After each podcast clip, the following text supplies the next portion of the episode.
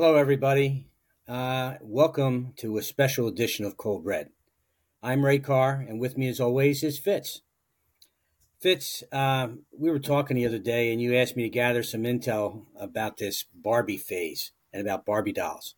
Well, here's what I found Barbie's probably the most popular doll in the world, with over a billion Barbie dolls sold since, uh, since it came out in 1959 by the American toy company Mattel.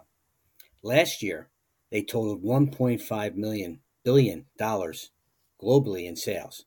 They say it's it's it really Barbie is said to have a significant impact on social values by promoting characteristics of female independence and success since it was launched in late in the late 1950s. There are well over 100,000 avid fans and Barbie collectors in the world and 90% of them are women. The most expensive doll sold at an auction in London was for $17,000. The Barbie movie made, up to this date, $337 million worldwide, and the toy brand is projecting spiking in sales for the next seven years. Okay, Fitz, I know the movie just came out, and I remember buying my kids Barbie dolls. But what is this sudden fascination with Barbie?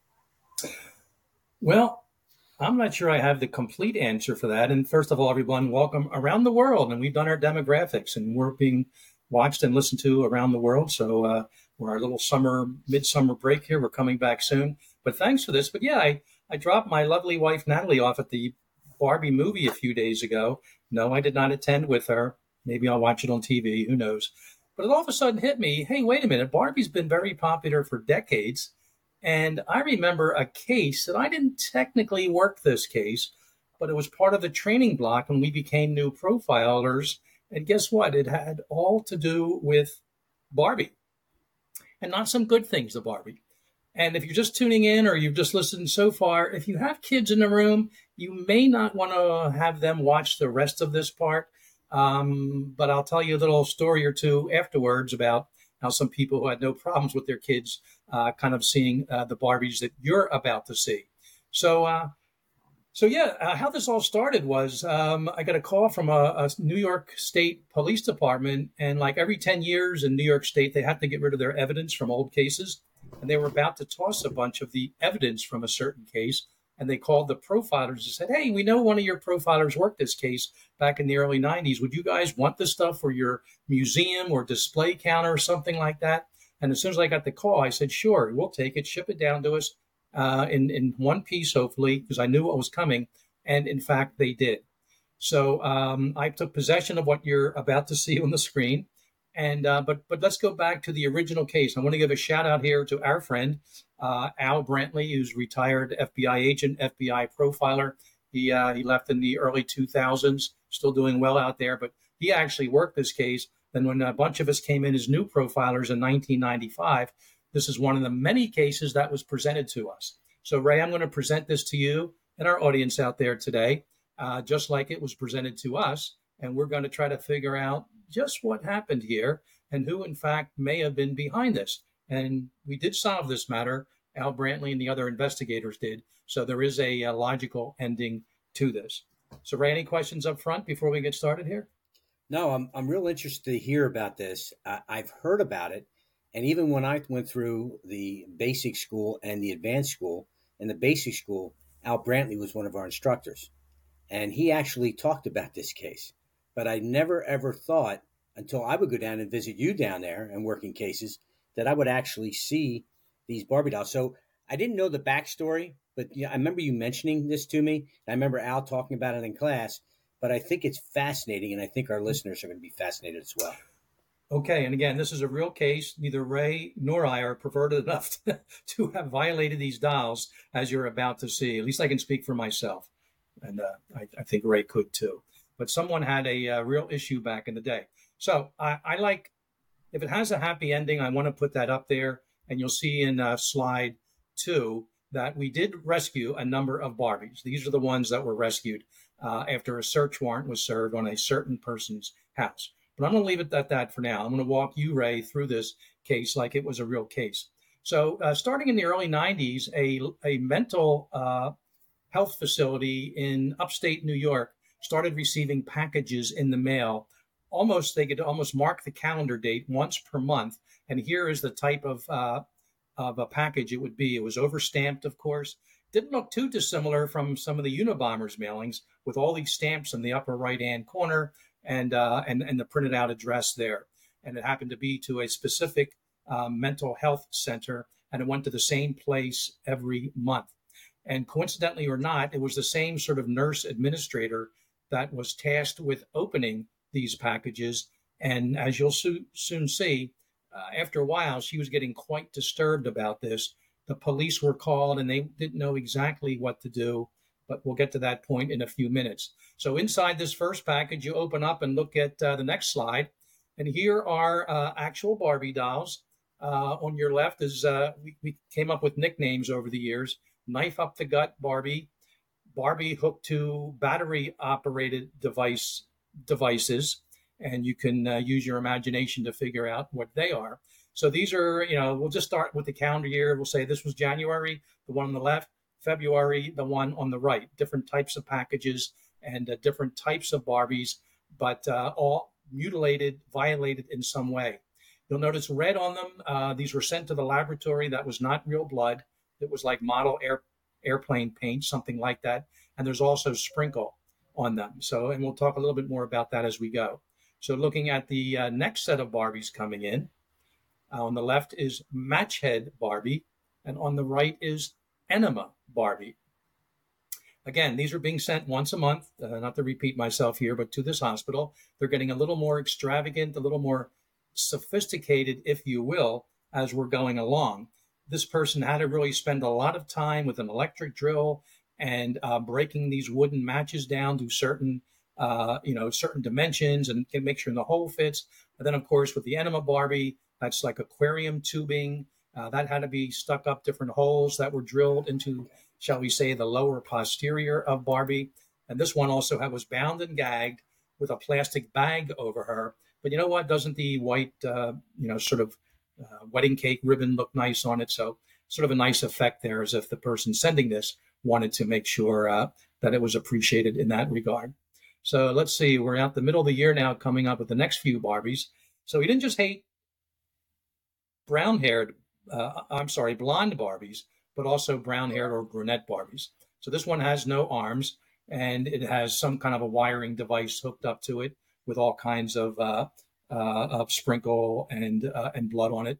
And on the right, of course, is the well-known um, toothpick Barbie, and you can see several dozen of them sticking out of just about every part of her body. Uh, and again, you can imagine the work and the effort being put into this. If this person would only apply this to some other job or hobby or something, uh, they'd have something to be proud of. But uh, but not so much here. So again, Jim, as the year continues, go ahead, Ray. Jim, I wanted to wanted to just take pause here for our listeners because I'm wondering, um, what we saw. We've seen six Barbies now, from the knife Barbie now to the uh, toothpick Barbie. What did they believe these uh, photographs or these Barbies were depicting? What was the message? Or did they believe the message was behind this? Well, uh, that's the problem. They didn't know. And I think it's the next set of slides. We don't have to go there yet. We can answer, talk about this. But the local police were handling it on their own. No one was being threatened. No one's tires were being slashed. There was no rocks through any windows. Uh, they were just these Barbie dolls, again, once a month, showing up almost like clockwork at this mental health facility. And of course, the nurses there, the doctors, and the police investigators are asking themselves, all right, who is doing this?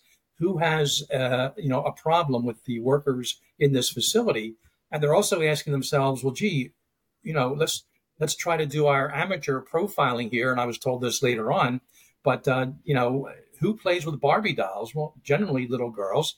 Now, they were pretty sure it wasn't a little girl sending these dolls to them, but is it an adult woman who has some kind of an issue, either with women, with the uh, with the facility, with someone in there, uh, so they were really in a, at a quandary, and um, and of course, they're, they're the big question coming up: if someone is doing this to Barbie dolls and really, you know, um, decimating them and and uh, and putting holes in them and drills and fake blood and all this stuff.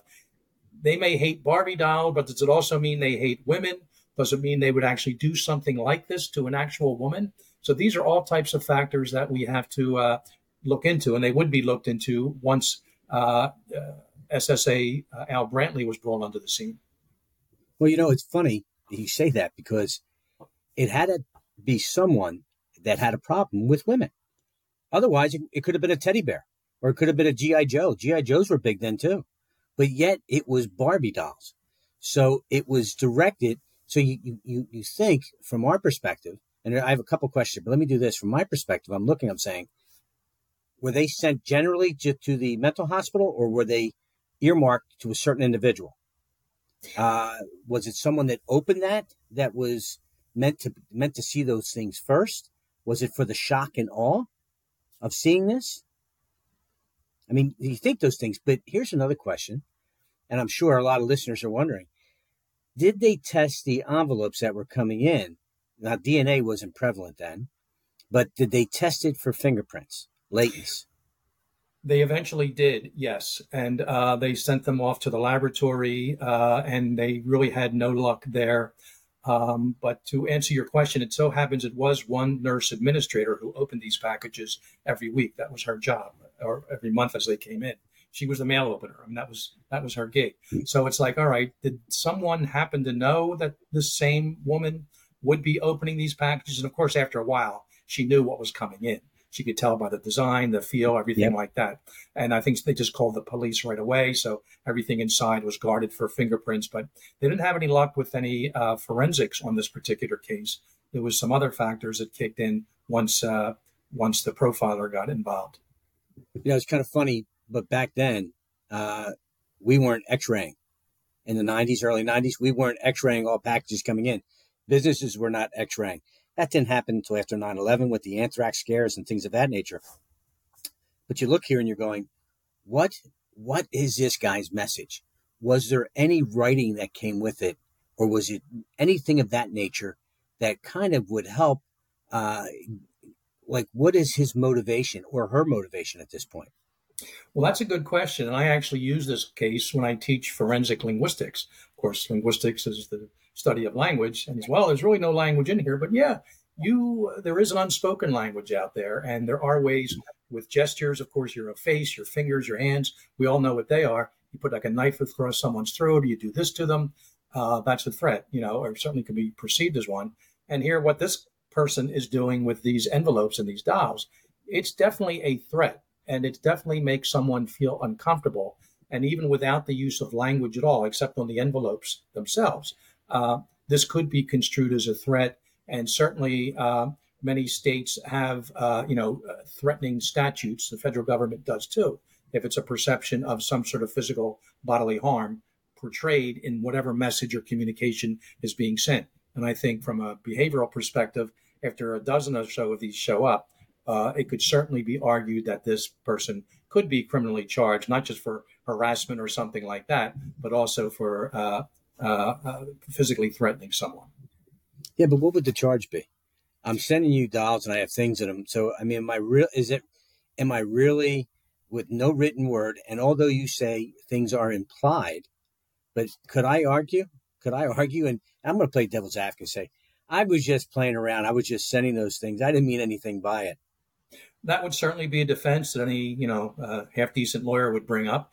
But I think with a pattern of 12 of these being sent out, uh, give or take, uh, over the course of a year, and uh, with the with the uh, you know the cut, dicing and slicing of these particular dolls, known they're being opened by one person, I certainly think that charge could be rendered, and a jury of that person's peers um, uh, would have to uh, determine whether the charges stick or not. Yeah. So, uh, but there is a resolution to this case, and uh, we'll see how that all worked out in that regard. Right. I like to go back to some of those photos, Fitz. I know we're, I don't know where we were. We were at uh, either four or five there, um, but I'd like to go back to some of those. Sure.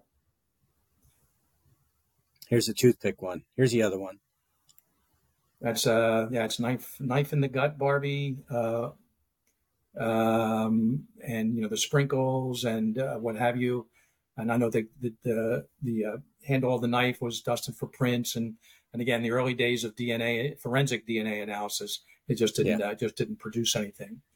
So it really came down to asking the victim. So now we're moving on. These are not Barbies. Uh, these are real models that are again sliced and diced with razor uh, razors and painted carefully uh, on her body. There are uh, that's a, an aquarium hose filled with fake blood. It's not actual blood. What it's supposed to represent, I'll let you figure that out. There's some kind of an aquarium pump there on the bottom, as if uh, her own fluids are being pumped into her. I, you know, it, uh, it, it, take that as what you want from an artistic perspective. Uh, you can almost say this person has some artistic talent that perhaps put in some other direction, it would have been much more, uh, you know, beneficial to humankind. But uh, I think the last one we're about to see here, this is what really got police uh, and everyone upset. You see, you yeah. see young. These are models out of like a an old uh, fashion catalog or something, and they're young kids and with body parts cut out and what have you. And uh, this is when the police said, "All right, this is beyond just sort of borderline harassment. We got to get the FBI involved." They called the local office in New York. New York put them in touch with the profilers in Quantico. Al Brantley was assigned this case. He uh, he worked it. He looked at the pictures of all of these that you've just seen. Interviewed, uh, you know, the, the, the nurse administrator, and his conclusion was, I'm sure some of our audience may have come up with this. All right, this is going to a mental health facility. Is anyone in the facility have access to this type of a, work, a workroom, whatever they could put this together? And everyone said, no, no, that we would know if he's he or she is making it in there uh, and then sending it somehow. Said, all right, how about so the first one was, we'll say, uh, January of 1992. Who was released from your inpatient uh, facility in the last six months? Give us a list. They put a list together and they started interviewing some people and like the parents or caregivers or spouses of these people. And one person became very much, uh, um, very much rose to the top of the list because the parents said, "Well, he has a room in the in the basement that no one's allowed into. He lives in the basement, but I'm, he always padlocks this certain room. I know he's down there with electric drills, and uh, yeah, I, I've seen him go to the toy store. He comes back with something every month, but we're not sure. So it all started adding together, and um, and and Al Brantley told the the investigators, you know, be cautious here. We don't know what this guy's personality is. There's violent ideation here with what he's doing to these dolls, but we're not sure whether it's suicidal ideation, homicidal ideation. Would he, would he harm someone? And I, I forget it was someone down the line, another investigator. Well, we're not too worried about that. Well, um, they finally got an arrest warrant for this guy based on some other information that came in. They went to the house, and sure enough, he had a loaded 357 Magnum, like in the nightstand alongside of his bed. He didn't pull on anyone.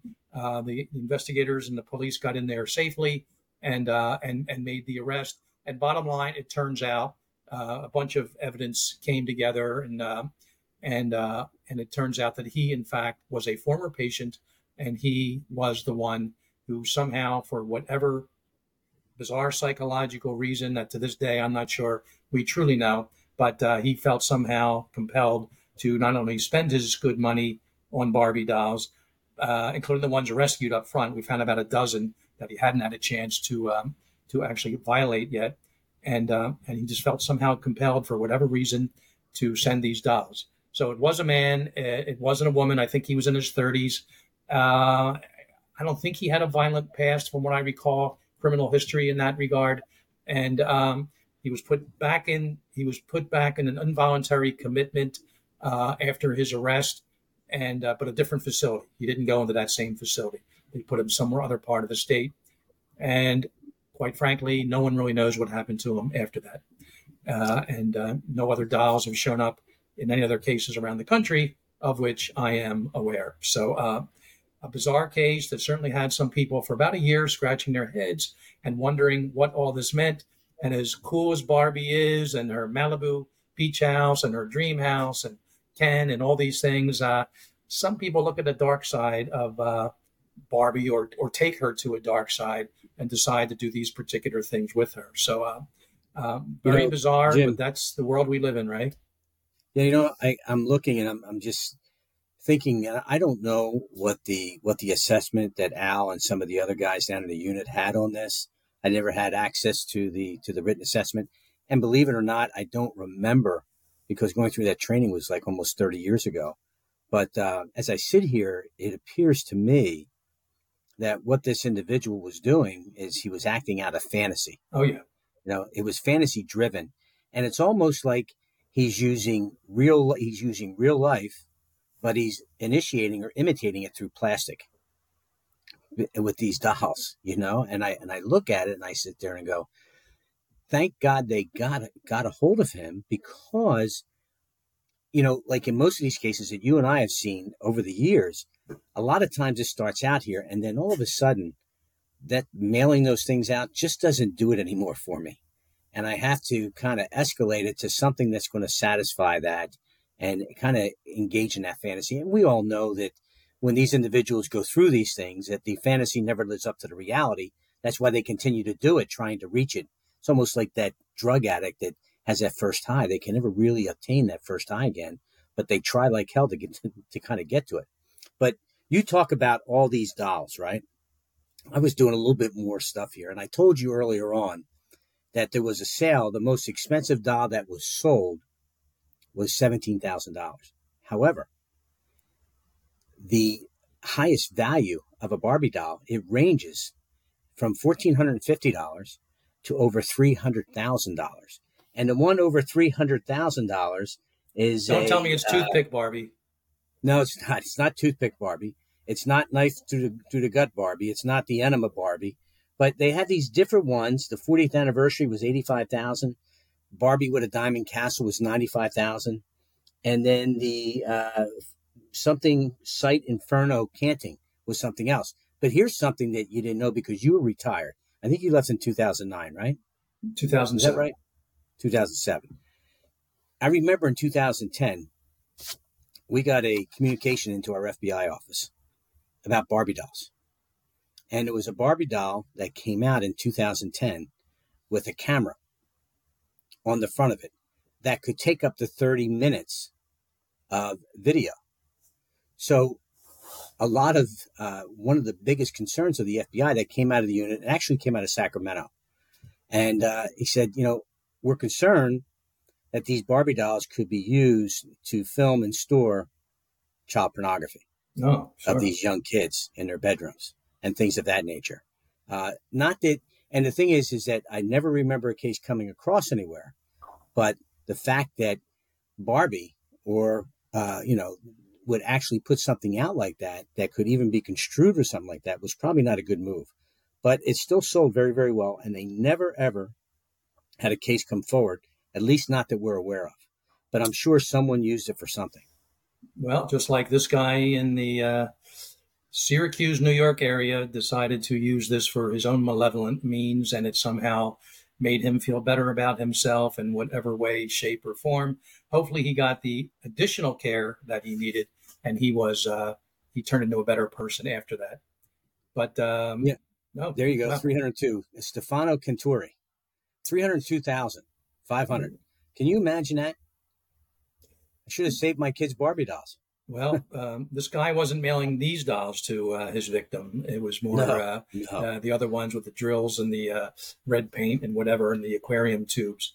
But, uh, but here's I wanted to ask you this, and I don't know if you know the answer to this, but how did some of the other guys down in the unit react when seeing these Barbie dolls? Well, it's interesting you say that. So we went through this case and now presented it, I mean, a 20 minute case in training along with, you know, 300 other cases that we were being taught at the time.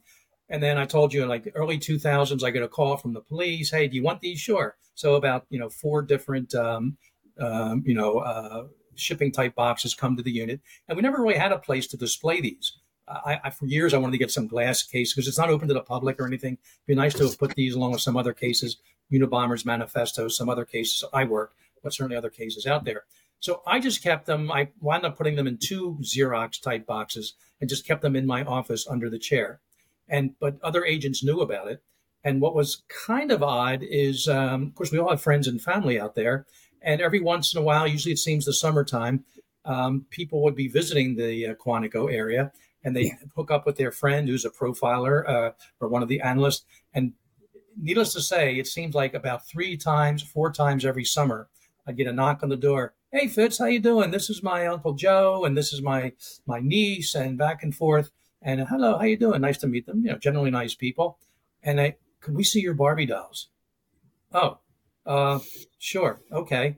So I would go over uh, to the meet me in the conference room. I'd go over there and just kind of like we all watched here, bring them out, you know, match head, you know, match uh, toothpick Barbie, and uh, they're looking at it. And adults, no big deal, but about half the time there'd be like 10 and 12 year old boys or girls, and I'd pull the parents aside. I said, These are a little bit graphic. You sure you want them? Oh, yeah, they'll be fine. They love true crime stuff. It's all right. You're the parent here. So I'm telling you, there had to be at least a you know, uh, 10 to 15 times before I retired in 2007, in which I showed these dolls to young kids. And I felt kind of, I just opened the box lid up and said, all right, here's match head, blah, blah, blah. And, uh, and uh, they seemed to be okay. Who knows how they turned out? Um, but um, hopefully not too uh, wrongly affected uh, if they had some kind of an FBI profiler friend or family member in their background. So uh, that was a little bit odd there. And one thing for adults checking it out, yeah, they're odd, they're cool in their own sort of uh, uh, bizarre way. But uh, I was very hesitant to show them to the kids unless the parents basically gave their expressed spoken permission to do so. I know my kids never saw them when they were young. Uh, it was no, three I boys. show my kids those things. And uh, eventually, as they got older, they were, you know, aware of them on this little training block that I do. Um, but then well, I should add, what, what well, happened? Wasn't there something that happened in the Netherlands just before you left the bureau?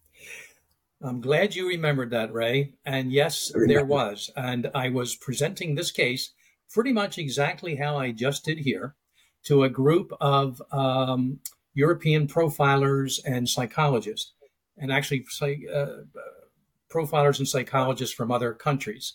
So, yeah, I put this little slide together here as I'm telling this story. And um, I, I, told it just like I'm, I'm saying it uh, right now except back then in real time, I was still in the bureau and said, yeah, I keep them in boxes under my, uh, under the chair, uh, you know, alongside my desk.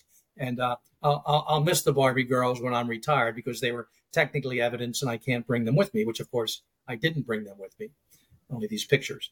And so I said that I was like on a Wednesday afternoon. I happened to mention that, uh, that yeah, I'll miss the girls, uh, but uh, you know, life goes on. They'll, they're, they're in a good home in Quantico, and I go on the rest of my presentation. Don't think anything of it. Friday around two o'clock after a little lunch, we finish up this week long seminar, and um, uh, and the local two women psychologists, so happen to be women who were kind of sponsoring and running this whole uh, uh, presentation uh, over the course of the week. They gave out gifts to everyone, and they gave out um, little wine bottles and cheese and little Dutch, you know, wooden shoes, you know, very nice little gifts that you know some presenters get sometimes at these type conferences. We didn't get paid for these things, of course. We're certainly I was in the bureau then. So nice little gifts. So I walk up, God, man, thank you, Agent Fitzgerald. Here's your wine bottle, your thing of cheese, and you know, okay. And I go to turn around. Oh, hold on. We do have a special gift for you. A special gift for me? Yes. And they both leave the room. Two attractive, you know, 30 something women psychologists and they come back in the room with this like plastic bag, like green. I couldn't see through it. And I could tell it was like an awkward shape of whatever it was. And uh, I'm thinking, what is this? And the whole audience, like 40 people in the room, they're watching this. Then all of a sudden, you know, they they kind of slowly take off the uh, the green bag, and what they then presented me as my final going away present, about one month from retirement from the FBI, is what you're about to see here in this final picture they went out and bought some Barbie dolls or Barbie like dolls somewhere in uh, Leiden, the Netherlands. Uh, it's about 20 miles south of, uh, of Amsterdam at this university. And they put this little display together for me. And if you look real close in the middle under the Barbie head, there's a pair of Dutch wooden shoes. So uh, a nice little, you know, Netherlands, uh, Old Holland touch to it. But it gets a little more, even more interesting in that you see the wooden dowel that these girls are actually hanging from. It was about a foot longer on each side. So I couldn't just leave this gift at the conference center. I had to bring it back to the hotel and I had to make sure it was still in the bag. I didn't want people in the lobby seeing me carrying this thing full of headless and armless Barbies. So, and I also realized I had to take this thing home with me on the flight the next day. So the investigator with whom I was working over there, he happened to live in the area. I said, Do you happen to have a saw you can bring over to the hotel room for me? So sure enough, the next morning he walks into the hotel carrying a saw up into my room and we saw off the two ends of this and they could just barely fit inside my my travel suitcase that I brought with me. But then I was also thinking I'm going to go through customs when I get back in the US. What the hell are they going to they x-ray this or randomly open it up and they see all these dismembered Barbies? What are they going to do with me? I mean, I flashed my badge and I, you know all that stuff uh, back in the day when we were traveling as FBI agents. But I could be pulled aside and who knows what kind of a psych about. They never did bother me. I got out of um, I got out of uh, the airport no problem. And the very last part to the story is I brought them home. I almost forgot about it. You know, unpacked my clothes. Oh, geez. All right. Well, it was a nice gift. I appreciate their thought. I just hang it up in the garage of my home in Stafford, Virginia. I retired. Over the next year, I'm trying to sell my house, and I hired a realtor, and they're bringing people in, and it's a beautiful house. I kept kept it well. It wasn't selling, wasn't selling, and finally, the realtor pulls me over and said, uh, "Jim, um, some people really like your house until they walk into the garage and see those dolls. Um, is there a chance you could get rid of those dolls? And I said, oh boy, wasn't even thinking that. So I buried those away, put them inside a big trash bag, hid them somewhere, and within two weeks the house sold. So note to anyone out there, note to anyone out there selling a house, you may not want headless, dismembered Barbie dolls hanging anywhere because it could uh, stifle the potential sale. Jim, in all my speaking engagements, I have always received nice things. That by far is one of the most bizarre items I've ever heard of anybody receiving. I, I would have to question those two ladies uh, that gave those things to you. I know it's a joke, but that's real. I mean, that's real. I mean, I could see maybe one that you could put the head back on or something, but to hang, hang them up on a dolly like that, I, I think that's really bizarre. It's really um, bizarre they were uh, professional people, well written, and researchers. And I didn't really stay in too much touch with them afterwards. I'm, I'm hoping they had good careers, and I'm just hoping I I'm was the only shocked by that. I'm, I'm not shocked by that. The only person that they ever gave dismembered dolls to was me, and not any of their patients or kids or anything like that. So uh, that might have so, been a setup, Jim. It might have been a setup. They might have been uh, setting you up well, through customs on both ends. I learned whenever I give the presentation now not to say I miss the girls or I'll miss having them around me. I don't.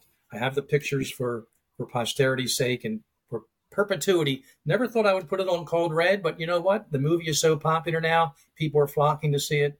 Why not share it with the general public? I I just hope if you had kids watching this early on, you put them out and uh, and you don't get them too uh, uh, too psychologically traumatized by this. But uh, folks, ultimately, it's your decision as their parents. That's really, really something. I mean, I, I'm I think that's a great story. I think it's a great story. I think the case is fascinating too, and and to think about that, did they ever find out what his motivation was behind? If you know, I know you weren't involved in that, but did you, yeah. ever, ever talk about what the motivation was? I don't really know, but uh, this guy was obviously an inpatient at a mental health center for a number of months. I do know that he was released, and within about a month, these mailings started. Uh, what his feelings are towards women? Was he ever in a relationship? Is he what we now call an incel? That term was just being formed around then. I think late 90s, someone first used it, meaning involuntary celibacy. Was that him? And instead of, fortunately, not actually hurting any women or killing people, which some incels have been known to do, and some of these recent mm-hmm. mass murders, I believe, are incels, whether they actually go on the websites or not. But this person could have been an early one of those and just said, I hate women so much. I can't get the woman I want to date. So I'm going to take these Barbie dolls and uh, mutilate them and then send them off to the one other woman in my life that I happen to know besides my mother. And that was the nurse administrator at this particular facility, and uh, that's how this guy was getting his jollies.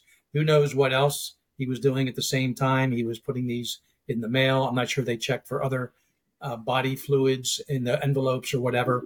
but I have no indications of that. And, uh, and let's hope uh, it didn't go to that degree with this guy. Outstanding. What a, what a, what a fabulous case. What a fabulous story, Jim. Um, all about before Barbie. we, yeah. I mean, you know, go go think. I mean, I, whoever thought they'd make a movie about Barbie? I mean, I haven't seen it. Like you, I have not had the chance to see it. Uh, but you, any before we sign off here, you have any final thoughts? No, I'm just looking forward to season two. Uh, we're in uh, early August now. We're going to be back in late August, and um, our numbers are trending and growing. And uh, we thank Matt and Matt, M&M as we call them, our uh, our producers. And uh, Ray, I thank you. And it was great to yeah. see you again. We've talked on the phone a bit, too, the first time seeing you. So um, in a while. Yeah. So uh, looking forward to season two. We got some great guests lined up, and we're going to hit the ground running in just a few weeks from now. I just want to remind our listeners you can subscribe to Cold Red for updates and details about our upcoming season two, which Jim said will start at the end of this month. So, with that said, uh, we're going to sign off here and thank you uh, for coming and listening to both Fitz and I on Cold Red. Take care, everybody. See you, folks.